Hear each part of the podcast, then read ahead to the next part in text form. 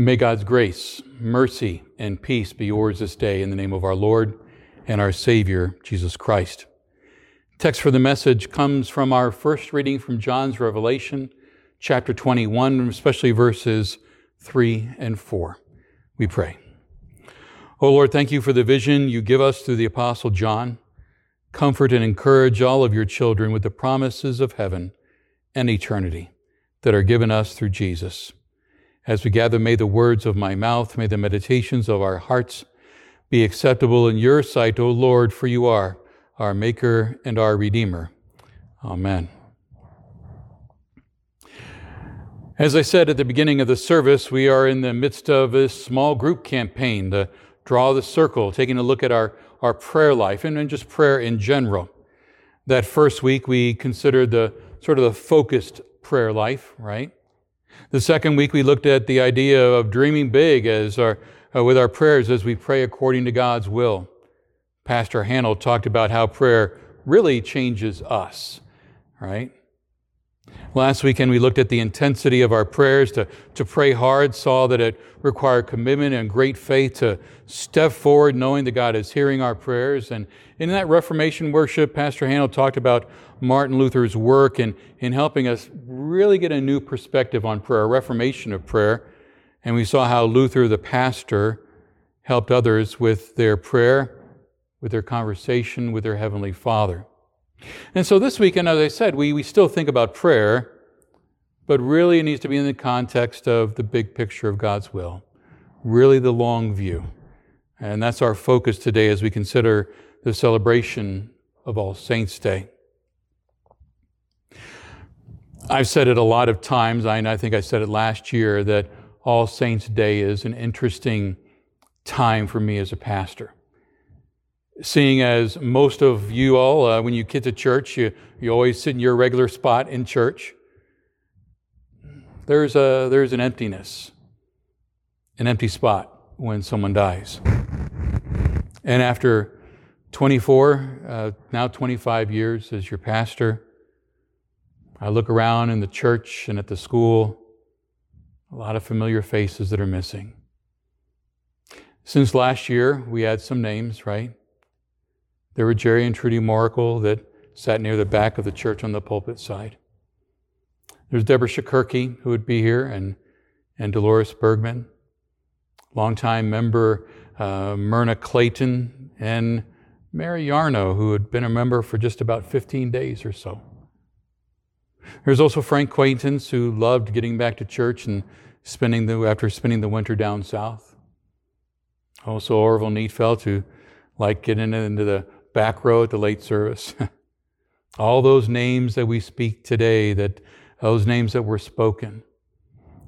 Trudy and Donald and Armand and George and Deborah and Lillian, Frank and Sal, Gerald, Dolores and Orville, Sue, Sandra, Art and Phyllis, for Myrna, Sandy, Mary, and Edward, and as we read those names, I'm sure that you were speaking some other names in your mind as those names were mentioned today. A pastor shared an interesting encounter when he wrote this. He said, I was writing at the end of uh, the, I was at, we're writing the end of my sermons yesterday, and the telephone rang, and a student said, my, last night my child died. And he writes, What could I say to him? I will say to him what I say to anyone. And he said, and it's captured in this hymn, which is our closing hymn today. When darkness veils his lovely face, I rest on his unchanging grace. In every high and stormy gale, my anchor holds within the veil. On Christ, the solid rock, I stand. All other ground is sinking sand. His oath, his covenant, and blood support me in the raging flood. When every earthly prop gives way, he then is all, my hope and stay. On Christ, the solid rock, I stand, all other ground is sinking sand. In the first half of our reading today, we heard John describing his vision of heaven and eternity. Then I saw a new heaven and a new earth. For the first heaven and the first earth had passed away. There is no longer any sea. I saw the holy city, the new Jerusalem, coming down out of heaven from God, prepared as a bride beautifully dressed for her husband. And I heard a loud voice from the throne saying, Now the dwelling of God is with men, and he will live with them. They will be his people, and God himself will be with them and be their God.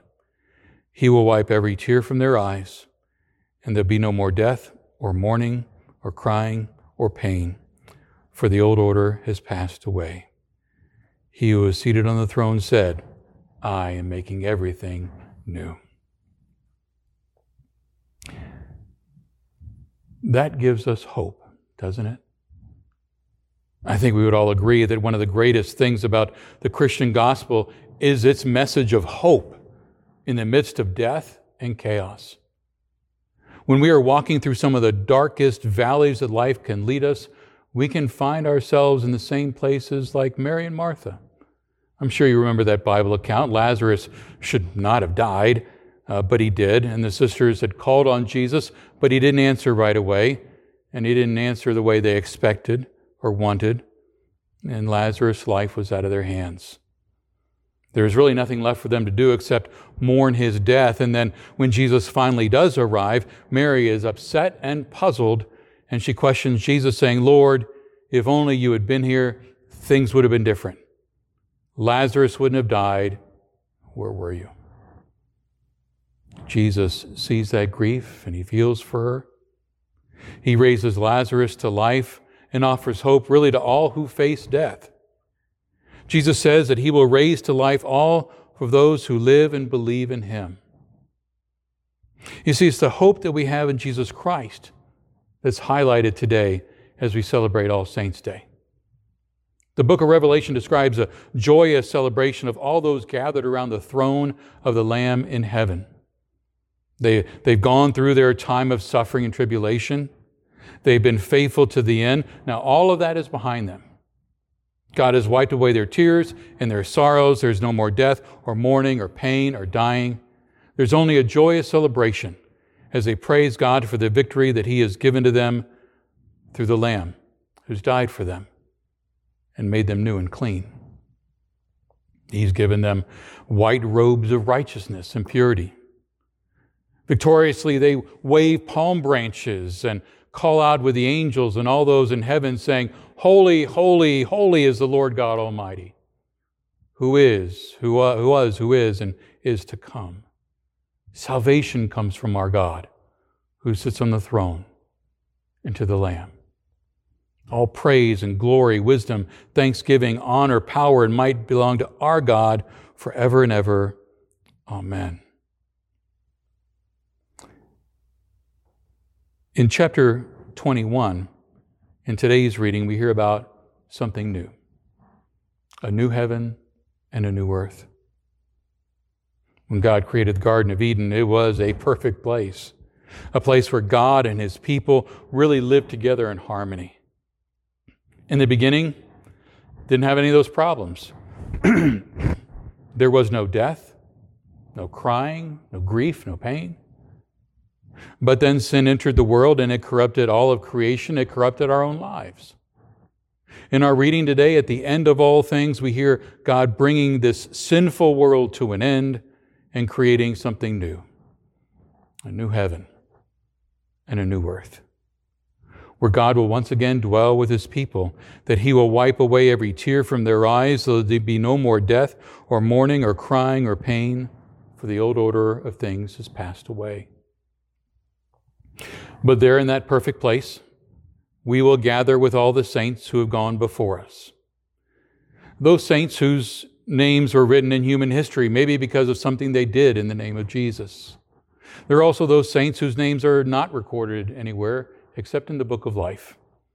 Christians who were really never famous, but were faithful to their calling as disciples of our Lord.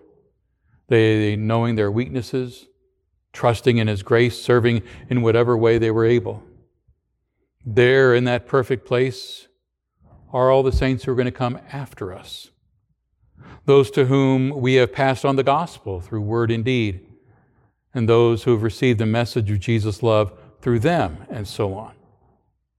this hope and this confidence of a life beyond this life are true, the true blessing that comes with knowing Jesus as God and Savior. Even if we are to face the worst the, the, in this world, we, we can do so knowing that Jesus had made it possible for us to pass through death into a glorious new life. Through his death and resurrection, he has given us the gift of life, eternal life. Now, this doesn't mean that death won't bring with it pain as we grieve the death of our loved ones. Let me share with you a story that I read. It goes something like this. It was a pastor. Uh, told of this occasion where he was a recent graduate. Not long after he began his first parish, an 11 year old boy contracted a rare disease and died. And at this child's funeral, this young preacher preached what he thought was a, a good, comforting message. He said, Don't be afraid. Your son's in heaven with the Lord. He's perfect. He's whole again. And assured the gathering the boy was safe with Jesus. But afterwards, the, pa- the father spoke with the pastor and said, Pastor, I know you're trying to comfort us by telling us that our son is in heaven, but that doesn't take away the pain. We're really hurting at this moment because we miss him so much. He's not here with us to not feel Him close to us, that's what's causing us so much pain. The pastor listened to that grief and went home. He was feeling deeply for the family and longed to find some way to bring some comfort to them and, and, and some hope. He thought about it and prayed how he could comfort them in that loss. And, and he was preparing for the worship services on Sunday. And he, his eyes fell on a passage in the communion liturgy that, that we will have uh, later in the service. And he had sung and read it so many times. There in the liturgy was not his comfort for the grieving family, but the Lord's comfort for them. That familiar phrase that, therefore, with angels and archangels and with all the company of heaven, we laud and magnify your glorious name, evermore praising you and singing. So the pastor went to visit the family again. And he said, I, I know you're separated from your son. And it hurts deeply. There's nothing that can be done to bring it back in a physical way. But think about this for a minute, he said. He says, When you come to church Sunday, when you come to communion, when you kneel at the altar, you are joined together once again with him. Because in that moment, heaven meets earth and we are in communion with all the saints. Those who are still in this life that are around us at the altar, and those who've gone before us in heaven already. Every time you come to communion, you're with Him and He with you. Maybe it's a kind of a foretaste of the heavenly reunion you're going to have with Him one day when you will never be separated from Him again. A lot of tears that time. Tears of grief mixed with tears of joy. Pastor said that uh, that following Sunday the parents came for communion and it was clear they were crying.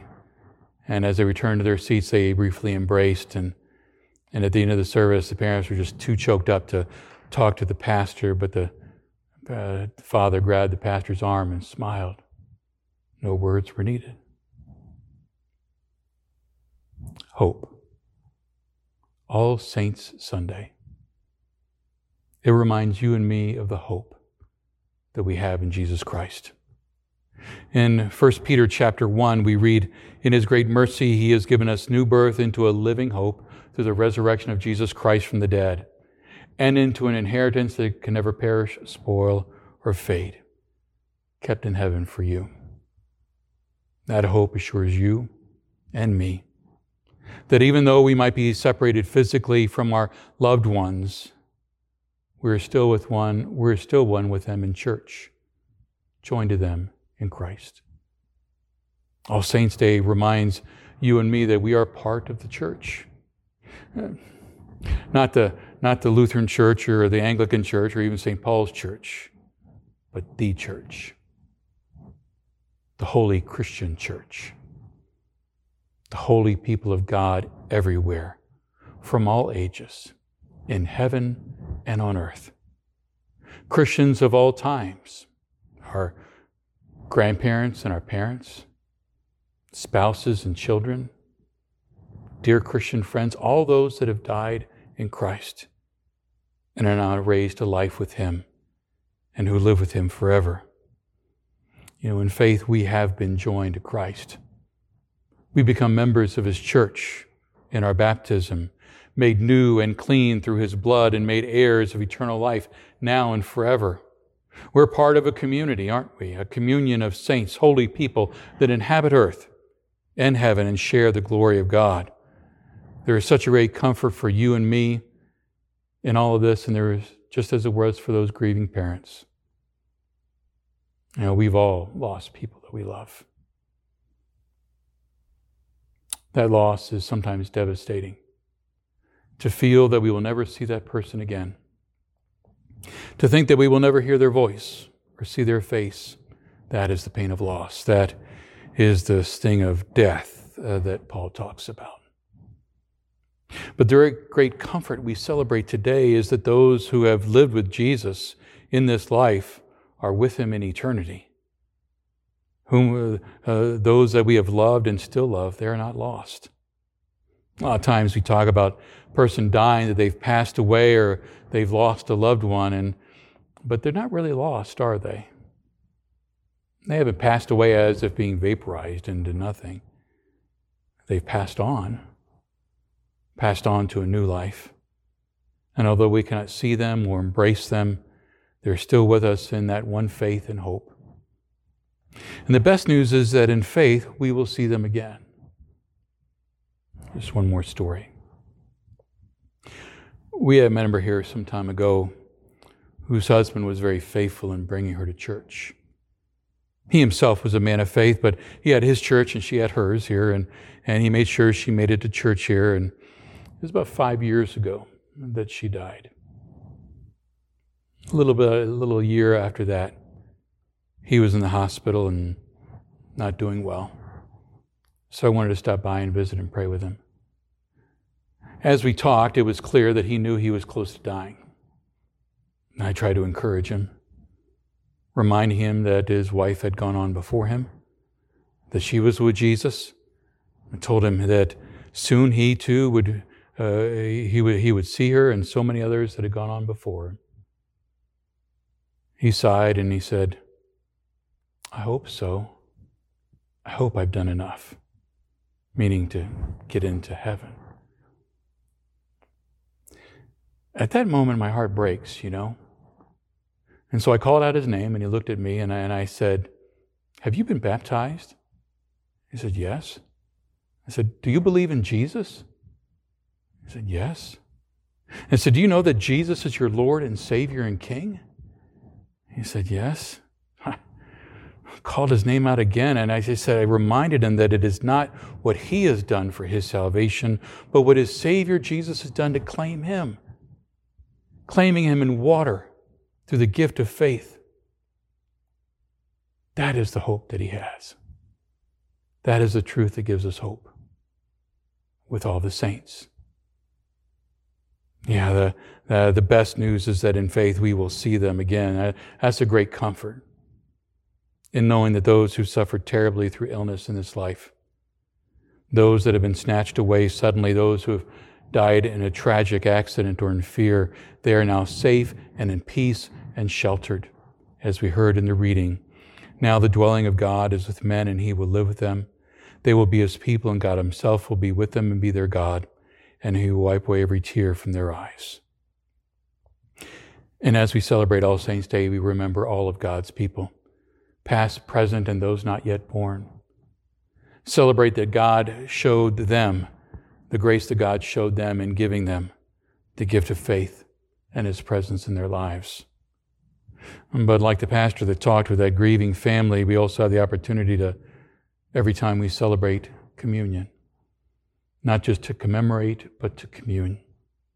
To commune with Jesus and with them too.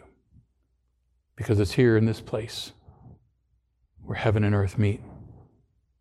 Reminded of the water of baptism that washed over us and welcomed us into God's family.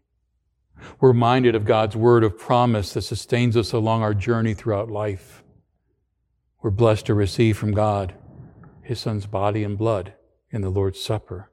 Yes, here in this holy place, the church meets. Church in heaven, the church on earth.